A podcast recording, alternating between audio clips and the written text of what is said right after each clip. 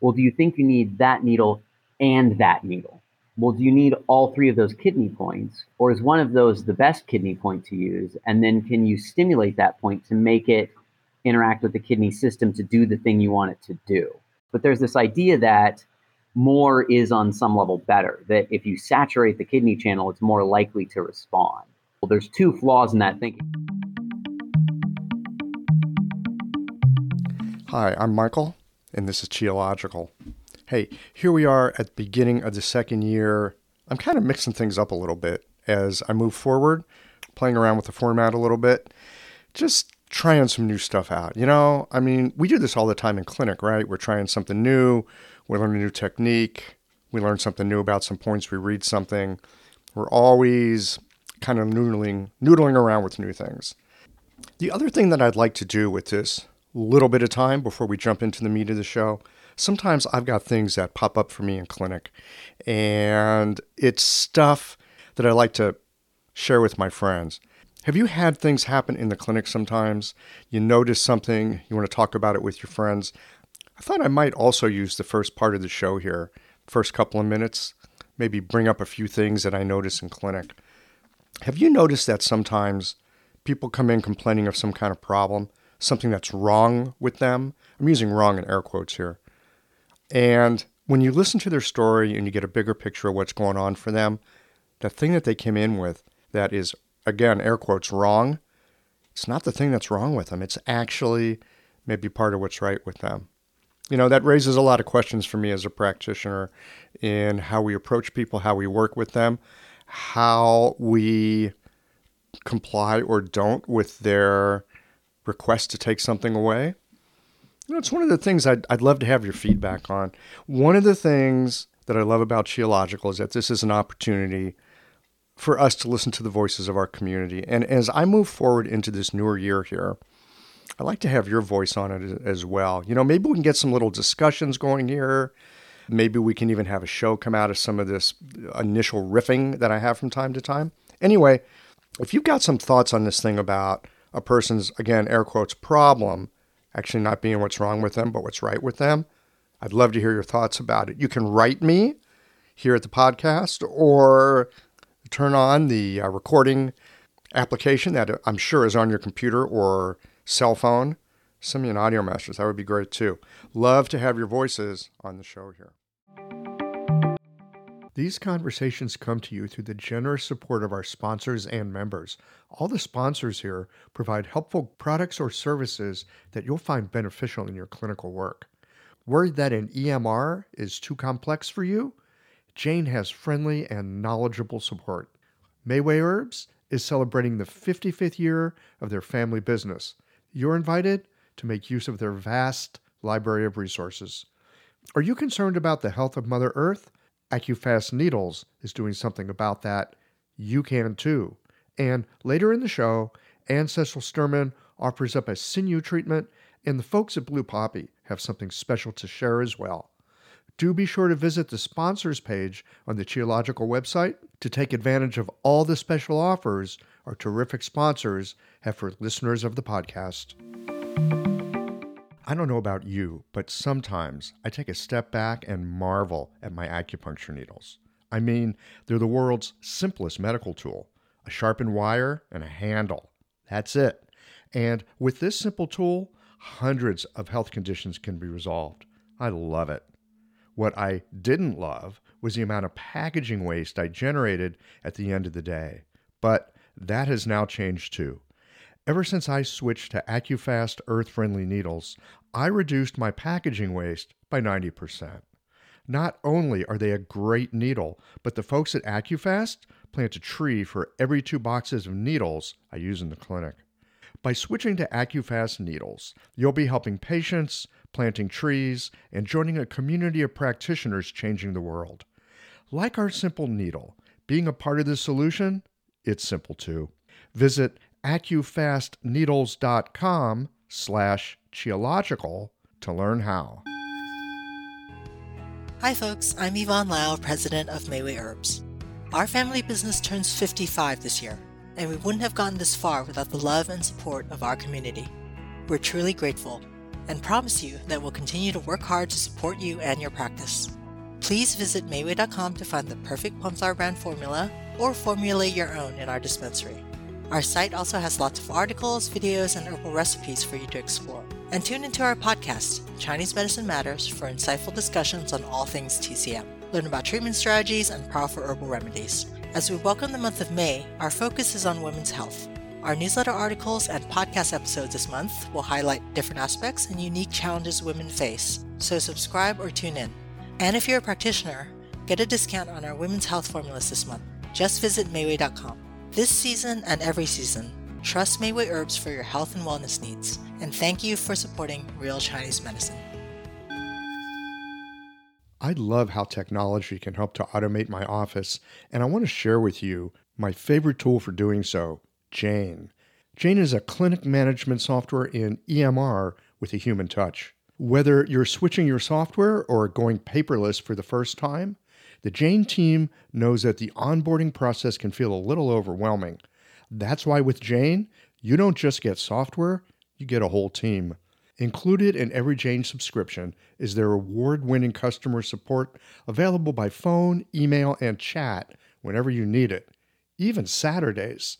You can also book a free account setup consultation to review your account and ensure you feel confident about going live. If you're interested in making the switch to Jane, head to jane.app slash switch to book a one-on-one demo with a member of their support team. And be sure to mention the code QIOLOGICAL at the time of sign up for a one-month grace period on your new Jane account.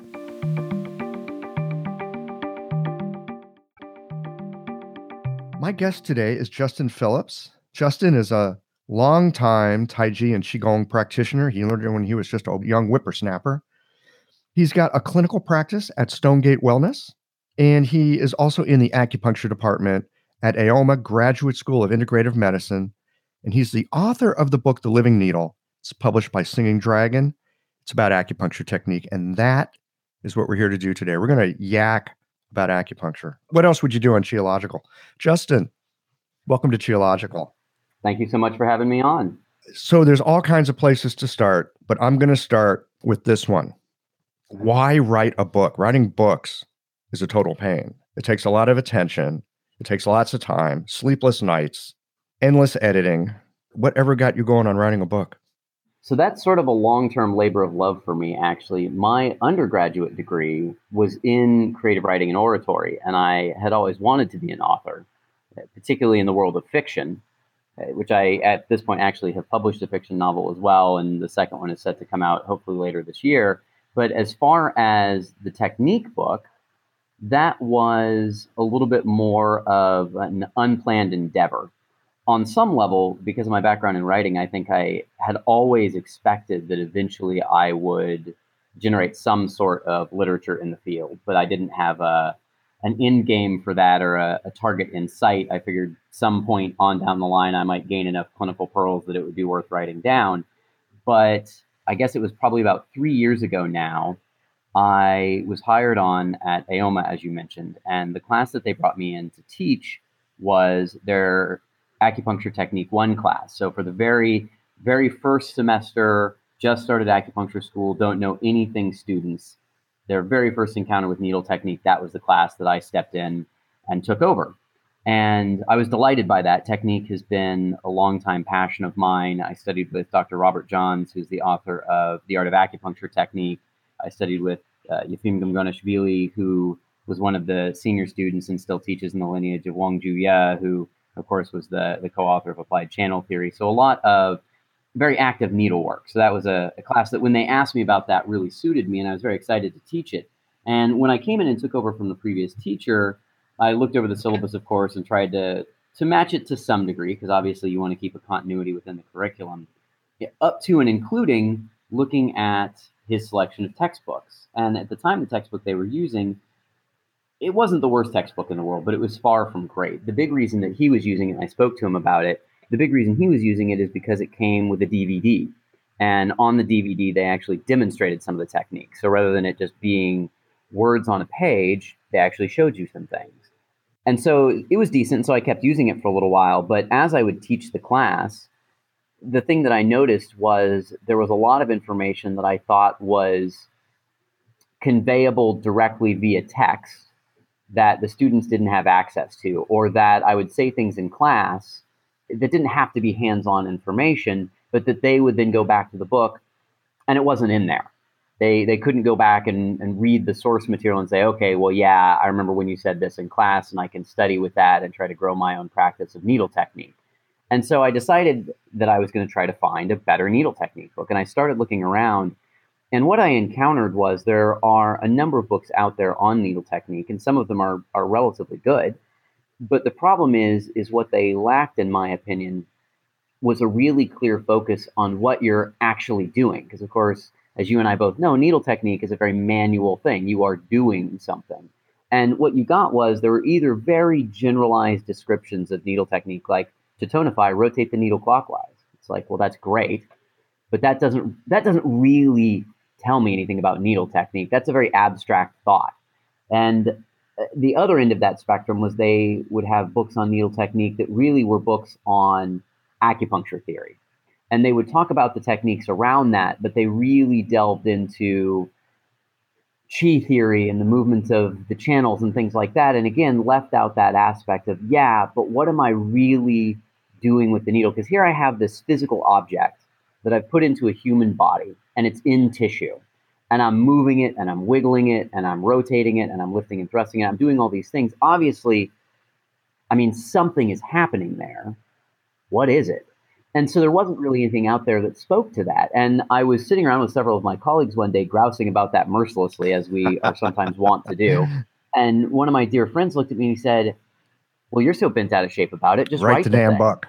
Right. And I thought to myself, well, yeah. And so the living needle is what was born out of that. And it is essentially, and if you, you know, talk to one of my students that went through my class, they will tell you it is almost chapter by chapter my class. I just sat down and put my class in book formats so that when the students went back and looked at that, they would be able to say, oh, yeah, okay, I remember when you said XYZ and when we talked about these tissue planes or what it feels like to engage these things or what I'm actually physiologically doing with the technique. And then I put that out there and I reached out to Singing Dragon because, uh, again, I had several colleagues read it and look it over for content. And they suggested that it would be something that would be of value to people beyond my class. And so I reached out and Singing Dragon was excited about it. And one thing led to another. And here we are if I'm understanding this correctly, you came in, you took over this class, you had notes, you had a book, you started adding to it as you were learning to teach the class. You had all these notes and you had this experience from class and you'd add this other stuff and and that's really what became the book. It really is. It really is. And and in fact, novelly enough, in relation to my other novels, the book actually wrote itself very quickly. It was not a lengthy writing process because it really was just sort of sitting down and organizing my thoughts and typing them out in a meaningful and useful way, as opposed to Uh, the novel that I wrote or some of the other work that I've done, where it really was this act of dredging out the depths of creation to try to make something out of nothing. This sort of pre existed. I just needed to actually put it on paper. Yeah, that's a much easier book to write, isn't it? Oh, it really is. I think the the initial actual sit down from first keystroke to final completion took me maybe three weeks to write the whole thing for the first draft. Then obviously, as you suggested, you know, then it's back and forth and endless editing and showing it to peers and getting reviews and changing and modifying until it was what it needed to be to send off to the publisher as a possible manuscript. But but that initial writing actually went really quickly. Yeah. Well, you know, I've heard that's true with the creative process as well many times. People they get caught by something, they get caught by an idea, the muse kind of steps in, and you just go to work on the dang thing, and you come up for air at a certain point and go, wow, there it is. Yeah, very much so. So I find that if, if I'm trying to learn something new, I spend a lot of time thinking about what I'm doing. It's like, you know, I'm doing this, I'm doing that, my hand's doing this, you know, my attention's going here. Sometimes I'm so busy focused on what I'm doing with my hands, I totally forget to pay attention to what's going on with the patient. Any suggestions for those of us that have this kind of a, an issue? How do we work with our attention in such a way that we can be attentive to, I'm going to call it technique, attentive to our thought process about the technique, and attentive to what's actually happening in the room with our patient as we're doing whatever we're doing. Yeah, absolutely. And I think that's a really critical point. And in and amongst that, I think even beyond just that initial awareness, even within the technique itself, there are so many opportunities in and around the idea of needle technique that can be explored and added in. And, and the book touches on some of those from order of insertion to needle direction to the patient's breath. And what I encourage students to do, particularly first years that really don't have a lot of experience with this, is pick a focus and say, okay, this is what I think is really important in this instance with this treatment. And then put some attention there, but then also broaden the gaze a little bit to also take in the rest of that. And as you become more comfortable with these techniques, as they become more natural, as they become more internalized, then you can start to add things in. It's like driving a car. You know, when you first, the very first time you drive a car, you're a bundle of nerves. Every single thing you do, if you're going to move your foot from the gas to the brake or the brake to the gas, there's an active thought process there. You're considering how much pressure are you applying. Every head check is a unequivocated act of God. Everything right. you do requires absolute focus, but the longer you do it and the more you do it, the more natural that becomes. And pretty soon, you stop thinking, okay, I need to take my foot off the brake and I need to put my foot on the gas and I need to apply about this much pressure so that I can get over there. And you start simply looking, okay, well, I want the car over there. And the body then complies with this natural set of, I mean, essentially neurologically programmed at that point subroutines that get you from point A to point B. And the reality of it with technique is that there is no shortcut the only way to get better at it is to simply execute the techniques over and over and over outside a clinical setting, inside a clinical setting, on friends that will let you practice with them, on your pet if it will sit still long enough, on an orange, on a bar of soap, on a skin allegory practice kit. It doesn't really matter.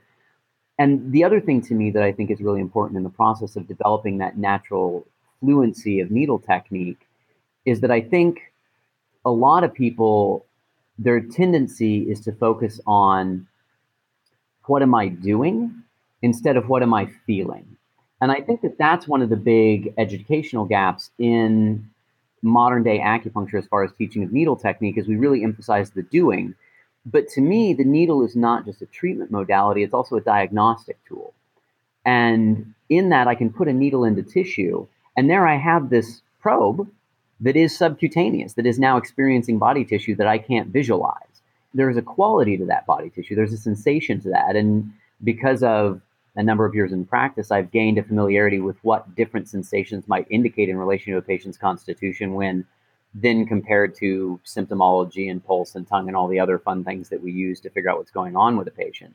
But that understanding of the tissue then allows me to, of course, initially when I did it, say, well, oh, the tissue feels like this. I should do set the mountain on fire.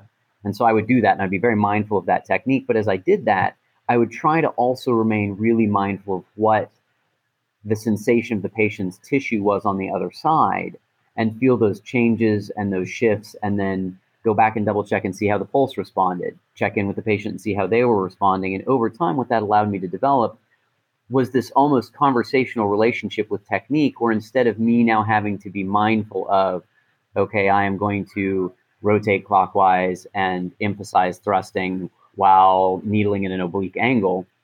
Instead, it's this moment where I say, okay, that tissue feels very vacuous and, and collapsed downstream from this point. So I'm just going to engage that and try to bring some tonicity into this area.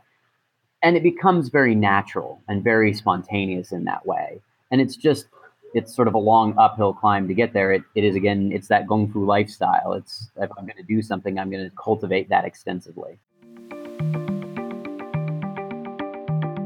Hello, everyone. Anne Cecil Sturman here. A working knowledge of the eight extraordinary channels from the unbroken oral tradition of acupuncture is valuable beyond words. The power of these channels is tremendous if the practitioner has well integrated diagnostic, theoretical, and practical skill.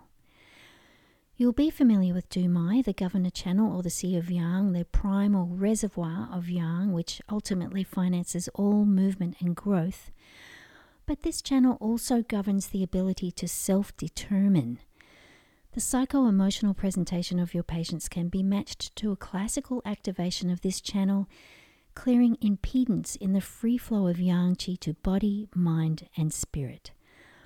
I'd like to share with you the marvelous potency of the Du channel in a full length live treatment video from the seminar I taught last year in Melbourne, Australia.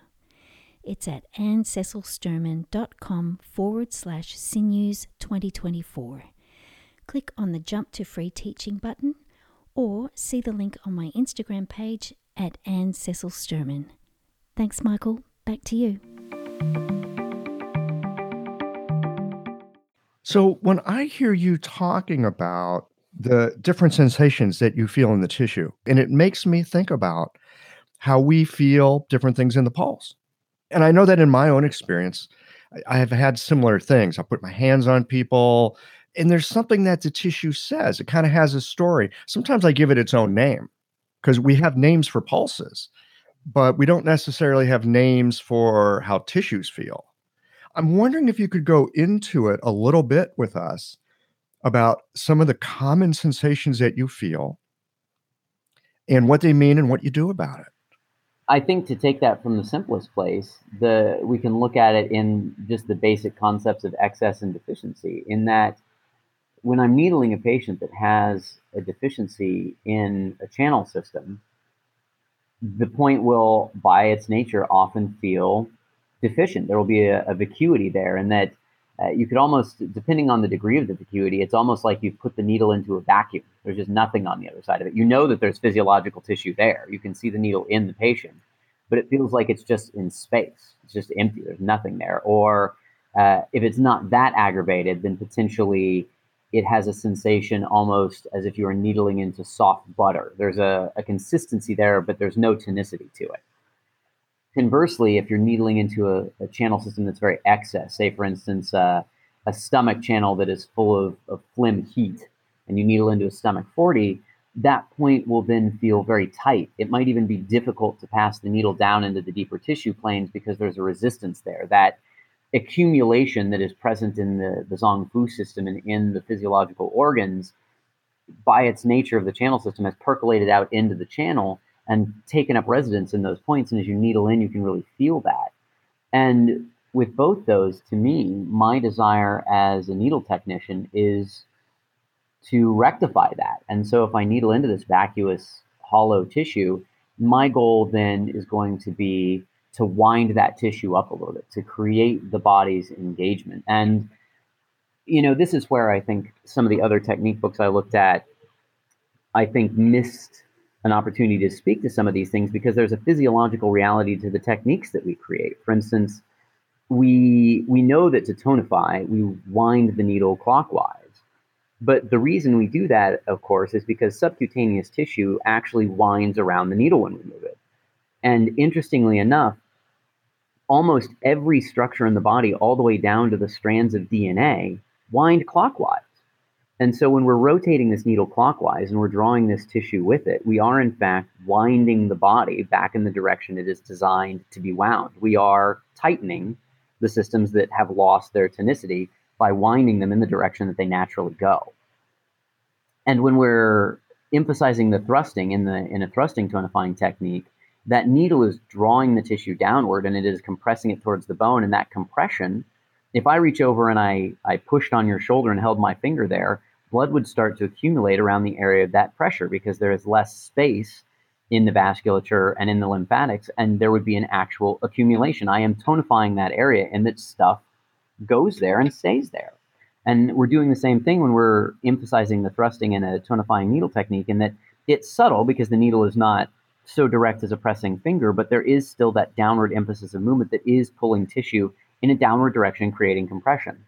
And so it would be some combination of techniques like that in order to wind the body back into a level of tonicity that was absent. And to the contrary, in the case of you know the the stomach phlegm heat that I talked about, and I needle into a stomach 40, and it's very very tight. At that point, it just becomes the opposite. We're going to unwind that tissue a little bit. We're going to uh, lift with the needle, which then of course draws those tissue planes open and allows more capillary movement, more lymphatic clearage, uh, more chi movements, if you will. And that then is going to allow that space to move, maybe even a little bit of shaking or vibrating technique, because of course, when you shake and deform fascia, it releases anti inflammatory chemicals, it generates electrical charge. And all of that, again, is going to bring down that hypertonic state and hopefully normalize that back to a state in which there's normal movement. And to me, the idea there, being someone that's spent a bit of time immersed in the idea of channel theory, the goal is that if I can come to this access point, this central node of function within the channel, and I can create a shift there, then just like putting something into a river upstream, that will then travel along the channel and the channel will gradually normalize to that new pressure, whether it is creating a tonicity that will then propagate up the channel to create a tonifying effect within the system, or whether that is clearing a pressure that then will allow the system to continue to clear and open and move because we've created some space for that to happen. And all of that is going to happen with that tissue response. And I, I have people that ask me, well, how long do you retain needles? My answer is always, well, till they're done. And if you're paying attention to the tissue response, you can know when that is because at some point the body does the thing. And then you say, oh, the body did the thing. You don't need me anymore.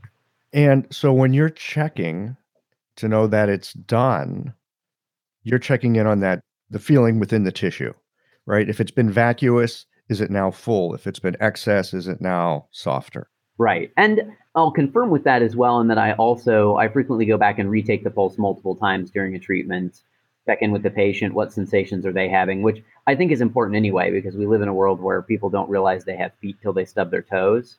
So to me, one of the nice things about doing a lot of manipulation, a lot of technique is patients often do get some sensation, not painful sensation. My needling technique is very delicate, like I'm very gentle, but they'll often feel things. They'll feel things moving, they'll feel things shifting and the act of engaging them and saying, "Hey, do you feel anything over here? Oh, you may feel a sense of warmth traveling down your leg. Oh, you may get a sense of pressure here. Don't worry, that's okay. That's normal." It gets them checking in with their body again, and it's reteaching them to participate in their own healing experience. And so I'm checking in with them. I'm double checking with the pulse, and then I'm also checking with the tissue there at the needle to make sure that even if I do get the shift that I wanted there at the needle, that needle may have done its work, but have we then caused the systemic rebalancing, the shift within the system of dramatic tension and dynamic hydrostatic pressure within the body, have we shifted that in a way that the overall constitutional pattern that we're trying to address has also shifted with that? Or do I then need to say, well, let me go over here and now work on this other needle or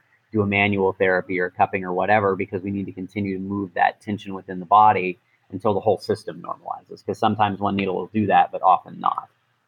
So you're checking in at each needle, each sort of listening post, I guess you could say, and seeing what's going on there in relation to everything else. You know, you do some work down here on the stomach channel. What did that do to, say, the large intestine channel that you might have a needle in up above? Right. Absolutely.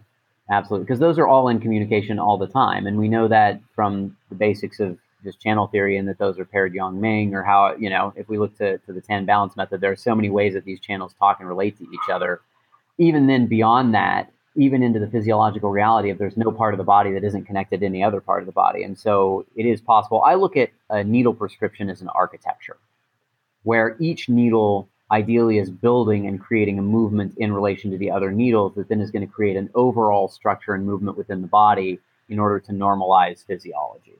I very rarely will put in two needles that I don't put in because they have something to do with each other. It's very rarely, well, I'm going to put in this for this thing over here and this for this other thing over here and this for this totally other thing. It's always they're talking to each other, they're relating to each other because again, this is not original thought to me. This is this is channel theory stuff. There is this idea of the channels as these systems of dynamic movement that are moving in relation to each other. For instance, you know, the, the spleen channel moves up, therefore the stomach channel moves down. So if I have stomach chi rebellion, it behooves me to also look to see, okay, is spleen chi sinking? Because if the stomach chi is suddenly going up, is the spleen chi still going up too, or has it fallen in comparison? Or perhaps did the stomach chi rebel because the spleen chi wasn't rising and something had to go up? And if the spleen wasn't going to do it, by God, the stomach would. And so it becomes this process of looking at these dynamic patterns of movement and trying to normalize those with some sort of pattern of needles that then speak and relate to each other. It's great to listen to you. Thanks. I'm just, it's helpful to have the reminder that every needle that we use needs to be in communication with the other needles that we're using, that they're not these sort of separate things, but they're actually working together. There has to be some kind of connection between each one if we really want the system to respond. Yeah, absolutely. Oh, I drive the poor student interns that work under me as a supervisor. I drive them nuts because I come in and they tell me these needle prescriptions, and I'm immediately like, well, why that one? What about that one? Why are you using that one? What's that one doing? I mean, that's great stuff to get when you're a student, right? Absolutely. Well, they typically come back and tell me that it had a lot of value and they appreciate it, but at the time they they tend to get a little flustered and grumpy with me. But I'm not going to stop doing it, and they keep coming in as my interns, so I figure it's working out. Why is it that you think students come up with these prescriptions of points that seem unrelated? Yeah, so I think that speaks to a lot about how Chinese medicine is taught and even more so how it's tested today. You know, the students, in a lot of ways, I think going through school are prepared for boards, which is not unreasonable because you've got to get through those if you're going to practice. But at the same time, the board standard, of course, is still those point combinations in the back of CAMs. And those point combinations are often sort of vague and not necessarily always pattern directed in that you know you look and it says well these are the 10 points for headache and these are the 7 points for indigestion. And and they're not really given any grounding into differential patterning or into the channel system itself. And so the students get this knowledge and i think that there's often this idea that well we've got to get them through boards. Then they'll really figure out how to do it. Then they'll figure out how to put these points together in a more meaningful way once they've jumped through the hoop, I guess. And to me, I think that's a little bit of a disservice in that I feel like they have the ability to study for and pass the test without us withholding any of the additional knowledge to say, hey, here's how you really do this. And I think that part of that comes too because I feel like needle technique in general is underemphasized in a lot of our training these days. And because of that, instead of this idea of I can put in a needle or a couple needles and really make those work with the body. There's this idea that if I want to make a treatment work, what I'm going to do is put in enough of the right needles. And so I'm just going to try to put in all the needles that might do a thing. For instance, when I work with these students, one of the things that I often ask them is, well, do you think you need that needle and that needle? You know, they'll come in and they'll say, okay, whatever the pattern is, I'd like to do kidney three, kidney six, and kidney seven. And I say to them, well, do you need all three of those kidney points? Or is one of those the best kidney point to use? And then can you stimulate that point to make it interact with the kidney system to do the thing you want it to do? Do you actually need all those points. But there's this idea that more is on some level better, that if you saturate the kidney channel, it's more likely to respond.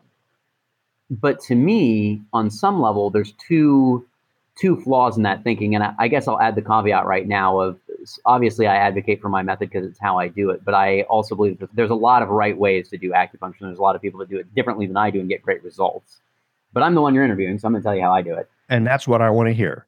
Yeah, there you go. So to me, the flaw in that is twofold. And one is because of how I look at the channel system as the system of dynamic movement and how I look at the needles as guide points or stimulus into that, if I'm putting in a whole bunch of needles on a single channel, all I'm really doing is muddling the signal I'm sending.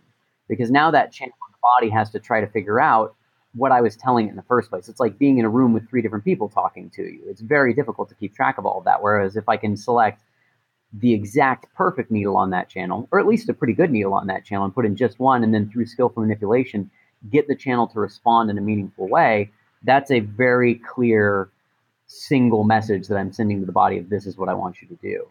The other aspect of that is really about central nervous system function because to me, one of the things that we run into, of course, is that most patients that I encounter are at least in a somewhat deficient state because we live in a fairly tired and wired society. Most people are a little bit run down.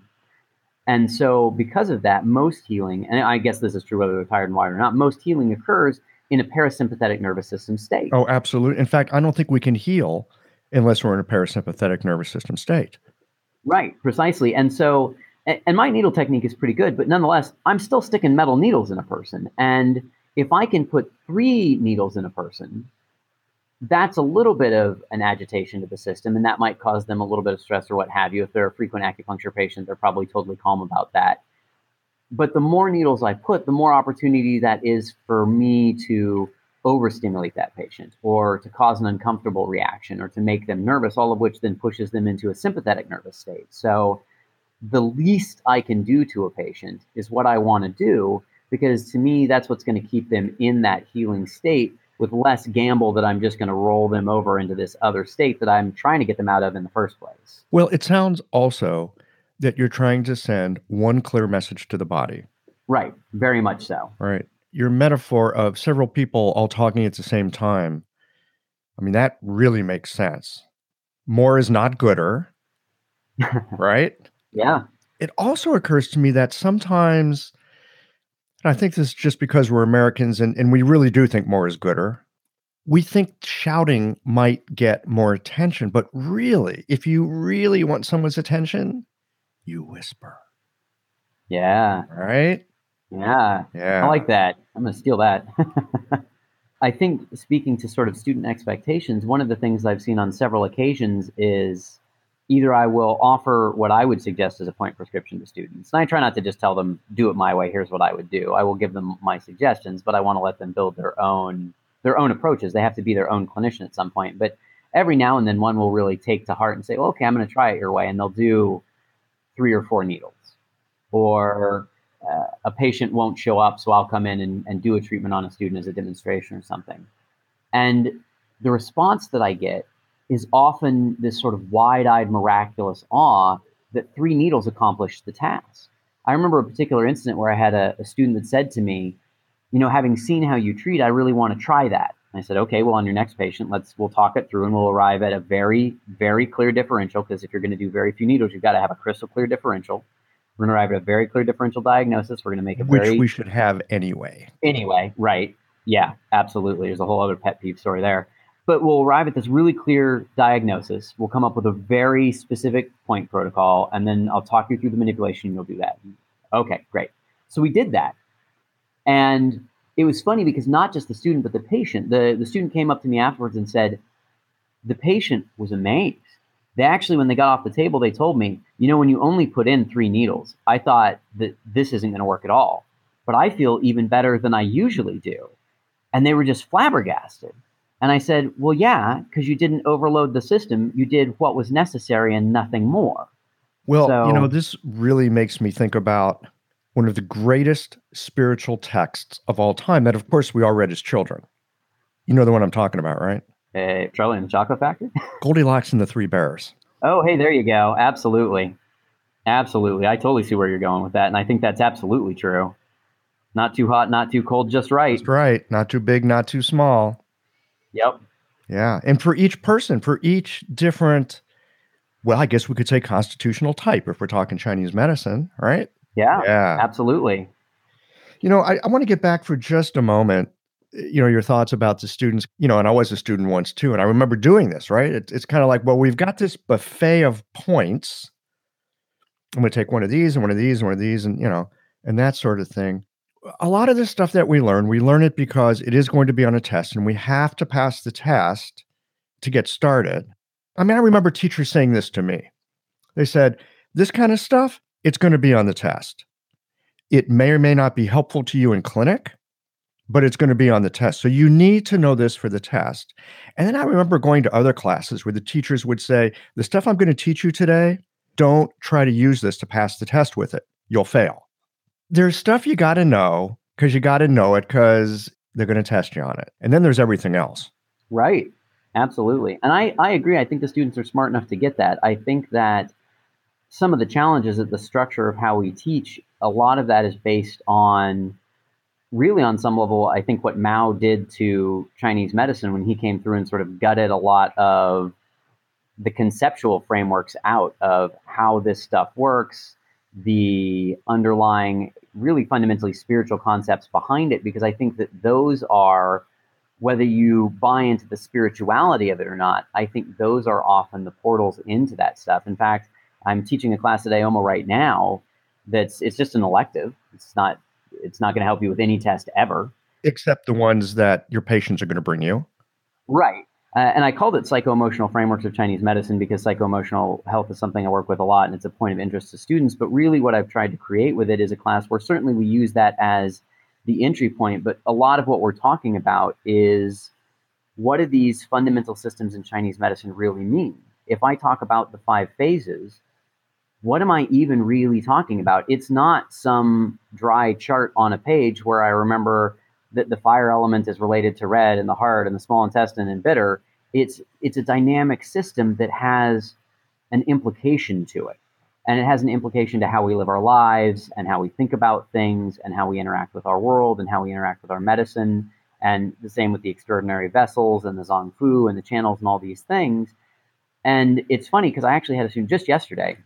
She's fairly early on in the program, but she said to me, when I first signed up for this class, I was I was really nervous to take it, both because I'm sort of early in the program, but also because my course load this quarter was really heavy already. But I knew that you were only going to be offering it once a year, and I really wanted to get into it, and I'm now really grateful I did because because of the way you're talking about these core systems. I took a test in this other class, and I got an A on it. And I don't think I would have done that otherwise because what happened was the, the questions that I couldn't, that I hadn't memorized, I understood. Because I think that students have the ability to understand. And to me, I think that that understanding doesn't actually limit their ability to pass the boards and the tests. I think that there is certain information that has to be memorized as rote. Simply, here's what they're going to put on the boards, know that. But I think that one of the beauties of Chinese medicine and what I love about it, because I'm too lazy to memorize a lot of stuff, is that if you really devote yourself to understanding these core concepts, you can build the system from the ground up for almost any situation, and it makes you incredibly adaptable as a clinician. And I think that that's really why often those wash as a point prescriptions crop up, is because we're not necessarily teaching them how to understand from the ground up. We're telling them this is what you need to know from the test, and occasionally we point in that direction. And so, to me, as a supervisor and a teacher, when I come to the classroom, my goal is always to challenge their thinking because if I can get them to think about it, that will do them more service than I could ever do them because now they're thinking critically about these things, and that's how you really move forward. And that's true, you know, even with the needle technique book. My goal was not to say, here is how to correctly execute needle technique. It was to put together a text that said, here is my understanding of the physiological realities of what you're doing with a needle. Think about that, and then you can do whatever you want with it. Like it doesn't matter what kind of technique you use. If you want to do master Tung points or Japanese acupuncture or traditional Chinese acupuncture or channel theory or what. It doesn't matter because it's all the same type of body on some level. And we're all sticking needles in the same tissue, basically. And so, if we have the ability to understand and think critically about what's happening on the other end of that needle, well, whatever technique you want to use just got better because now you're thinking about it.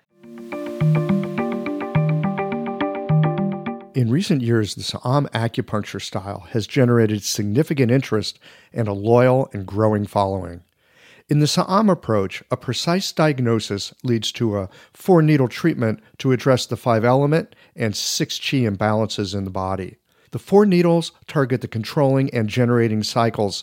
It's common using this method for the needle sensation to be stronger than in many other styles. Thus, the choice of needle becomes important. The Unico brand of needles lends itself to both strong and gentle techniques. These superior needles are made of uncoated Japanese surgical stainless steel and feature the best guide tube on the market with its unique beveled edge. Additionally, Unico needles have a tensile property that helps with freehanding needles into Jingwell points and allows you to more easily feel the arrival of qi. Blue Poppy is the exclusive importer and distributor of Unico needles. Use the code QI2024 to save 10% off Unico needles at www.bluepoppy.com. You'll be glad you did. Yeah. Well, it sounds like what you're talking about is what I like to think of as first principles. I mean, you can look at a needle prescription and go, oh, yeah, that's for spleen chi deficiency.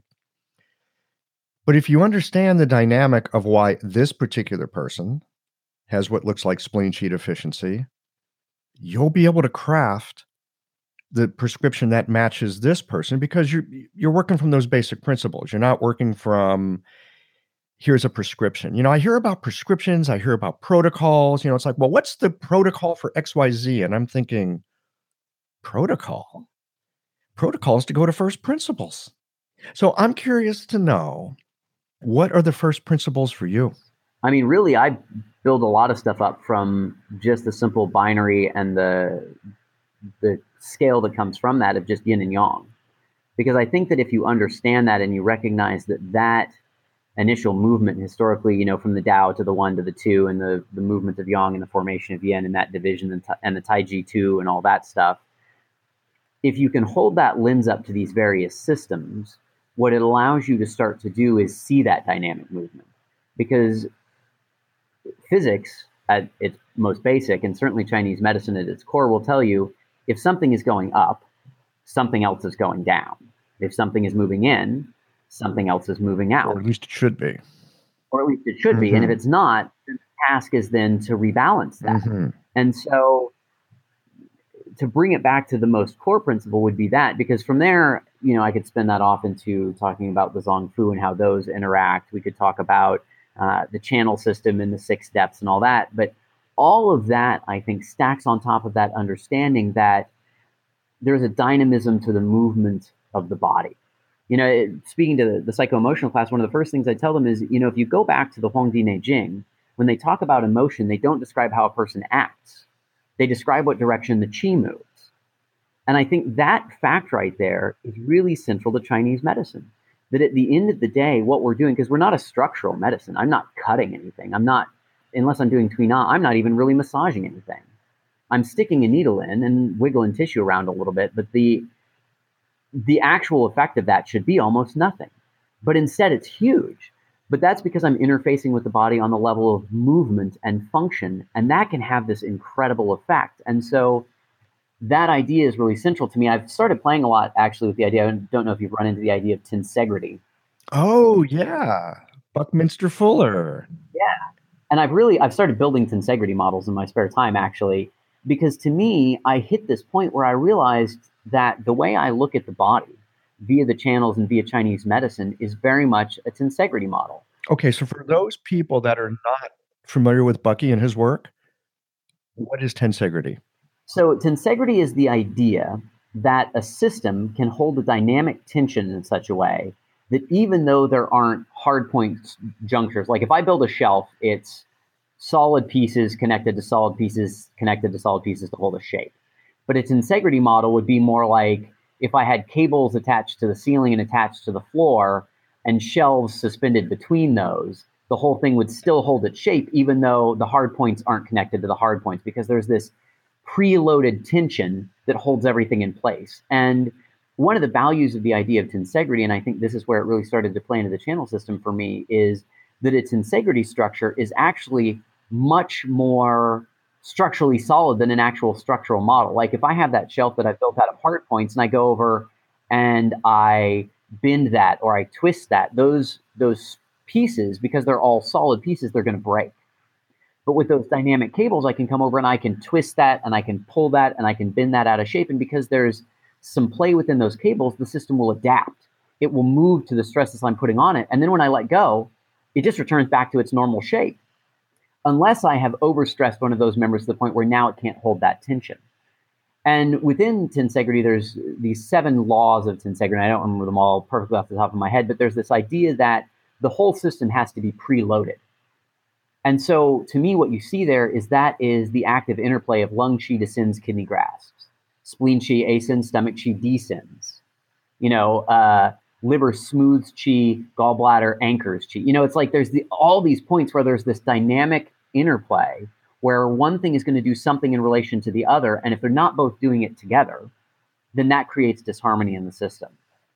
And so to me, what it all comes down to with this tensegrity model concept is how do I then rebalance that system? And so for fundamental principles, that all comes back to yin and yang, because in that tensegrity concept, you've got two things. You have soft structures that are deformable, and you have solid structures anchored between them that give it shape. And that's yin. and that's yang. Actually, I guess I got that. Right. It's yang and yin. But either way, you, you get the point. And so when I then start to look at a system and look at that imbalance, my question is okay, where has the yang and yin gone awry? And then I'm going to localize it to a specific system and make that more and more narrow and more and more specific. Okay, uh, a patient comes in and I see that they've got um, an esophageal hernia and uh, acid reflux and heartburn and headaches. And I immediately, okay, everything's moving up. That's a problem. And now I say, okay, now let me go to the pulse and the channels and say, well, where in the system did that up start from? And right off the cuff, the two possibles that immediately spring to mind, and, and we know there's plenty of them, but the two possibilities is okay, we got something going on in the stomach that generated some heat or some blockage that didn't allow stomach chi to descend, and so now it's going up. Or the other possibility is there was a deficiency in the spleen, and so it stopped going up. And because that changed that tension within the system, the stomach turned upward to replace that. And in either case, the response is to say, well, okay, let's put those two things back where they should have been. And and so it really comes down to that very core yin and yang concept. Right. So if you can sort of whittle it down to that particular place where it's out of balance, yeah, you wouldn't need many needles, would you? No, not at all. I mean, in, in the case that I gave, working with the dynamic. yeah, and in the you know, it's in the case that I gave. If I discover that it is in fact a spleen chi deficiency, uh, not ascending chi and causing the stomach to rebel upward, it, it's a simple pro. You know, spleen three to ascend spleen chi, stomach thirty six to ascend stomach chi. Maybe a Du twenty to help the spleen chi get to the top, and you're done. And then it's just a matter of going and actively engaging the needles to make sure that the spleen three is in fact moving chi up through the system. Go up to the Du 20 and make sure that once you did that, it got there and you gave it some place to hang out. And then the stomach 36, you just make sure that the system is clear and descending, and then you're done. You know, this really is the beauty and poetry of acupuncture, isn't it? It really is. And acupuncture is very, very much poetry to me. I want to get back to another thing here, and then I'm realizing we're going to have to wrap this up pretty soon, although we could probably go a lot longer. well, I would be happy to come back. well, we may have to do a part two.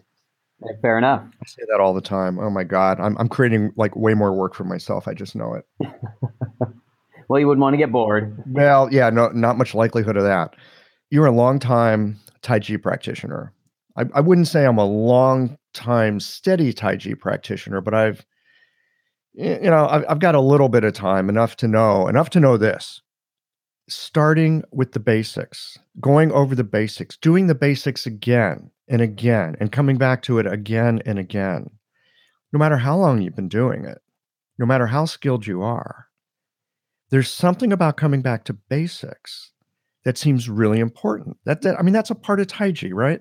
Absolutely. Well, it's a part of calligraphy. It's a, I know it's a part of Aikido that I used to do.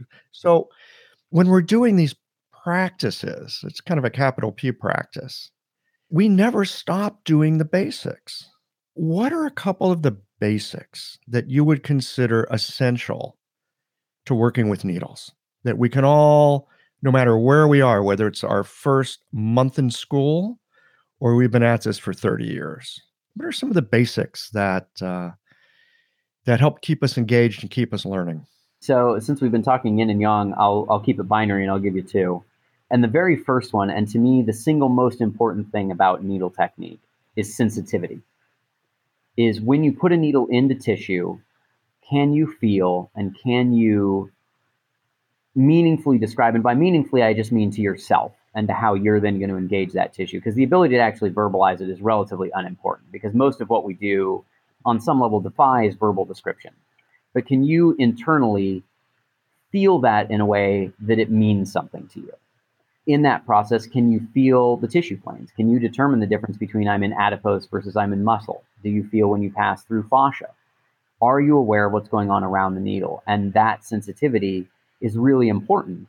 And the second thing that I would say is a really key point that really is not different than that, but is just an extension of that is then can you dynamically influence that and can you feel when the change happens? You know, and that gets into the idea of the of, of that arrival of chi concept is if I put a needle into tissue and I start wiggling it around and the tissue isn't engaging the needle and it's not responding, I don't have chi.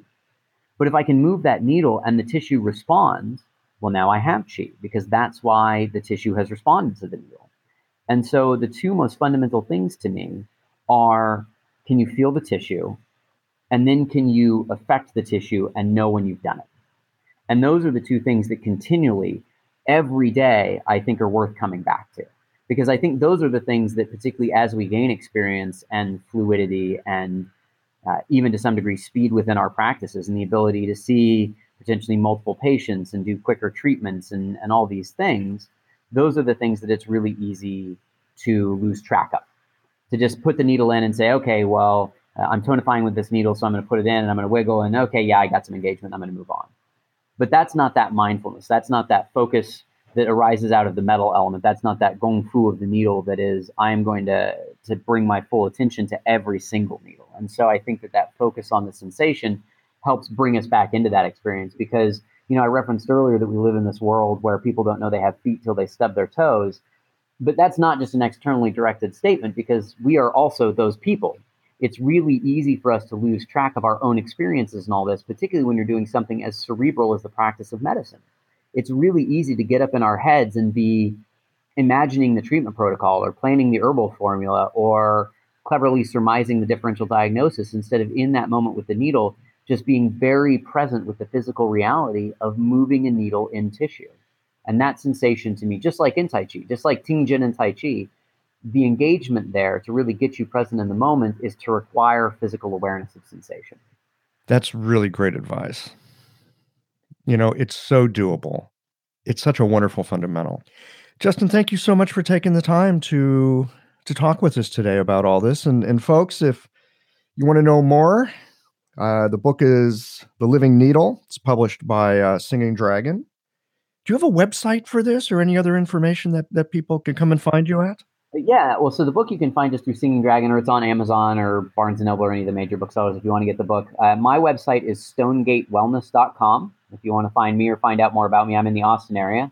I teach a Tai Chi class on Wednesday evenings at the AOMA campus. So if you want to come do some Tai Chi with me, that's going on. Um, but all that's on the website, stonegatewellness.com. Great. We'll make sure that it's up on the show notes page. And uh, again, Justin, thank you so much. Enjoy the day. Awesome. Thank you so much, Michael. Thanks for having me on. It's been a pleasure. Thanks as always for listening. If you liked this conversation, if you learned something new or found a moment of inspired insight, share the episode with your friends. If you want to support Qiological, there's just one way to do that. It's by going to the website and becoming a member or leaving a one time contribution today. Well, folks, that's it for today. Join us again next Tuesday for another conversation that connects up the voices of our community.